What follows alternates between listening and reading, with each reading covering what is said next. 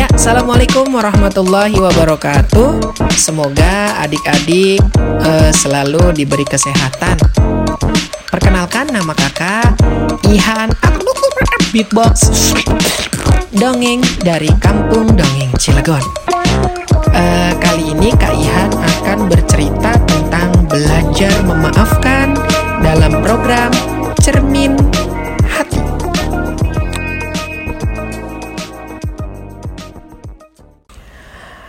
Seorang ibu guru TK mengadakan permainan untuk esok hari. Ibu guru menugaskan anak-anak tiap muridnya membawa kantong plastik satu buah dan satu buah kentang. Murid-muridnya kebingungan untuk apa mereka harus membawa kedua benda itu. Termasuk Nisa juga kebingungan. Eh, Bu Guru, untuk apa buku uh, kita membawa kentang dan plastik? Iya, Bu Guru. Aku bingung. Pokoknya besok dibawa. Ya, nanti Bu Guru kasih tahu penjelasannya besok. Keesokan harinya, anak-anak membawa tugas yang diberikan oleh Bu Guru dan Bu Guru mulai menjelaskan peraturan permainannya. Baik anak-anak, Bu Guru akan menjelaskan peraturan permainannya. Pertama, eh, keluarkan kentang tersebut ya. Kemudian di kentang tersebut nanti tolong tuliskan nama orang yang dibenci di kelas ini. Kalau di kelas ini e, contohnya misalnya Nisa ya. Kalau Nisa di kelas ini membenci dua orang, maka tulis dua nama di dua buah kentang. Begitu ya? Paham? Kalau lima berarti yang ditulis berapa? Lima Bu Guru. Lima Bu Guru. Oh lima. Peraturan kedua, uh, murid anak-anak uh, semua atau murid-murid harus membawa kantong plastik berisi kentang tersebut ke mana saja kalian pergi. Hah? Maksudnya? Kalau ke toilet dibawa. Hah? Tidur? Di bawah. Ah, berapa lama? Satu minggu. Wah, lama sekali. Begitulah permainannya.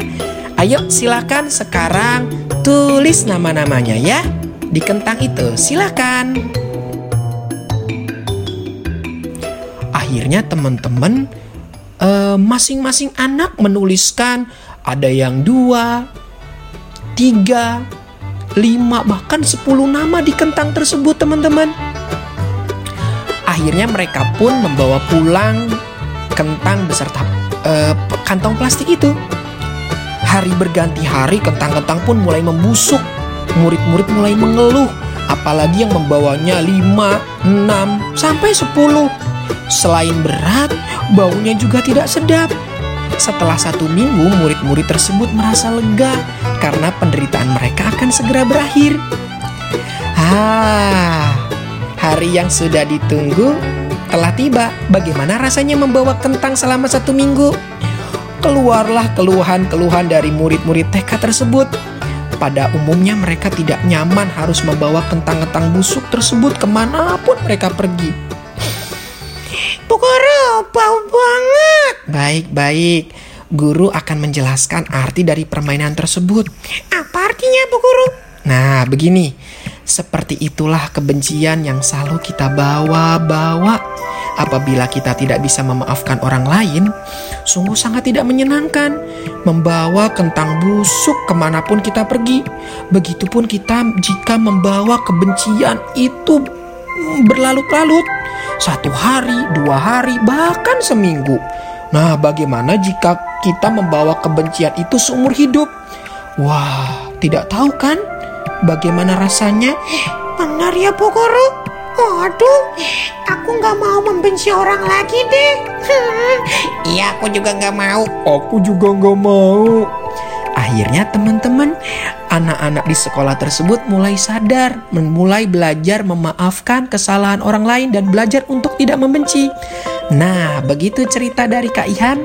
Yuk, belajar untuk menghapus kebencian dari hati kita, belajar memaafkan. Sekian dari Kak Ihan.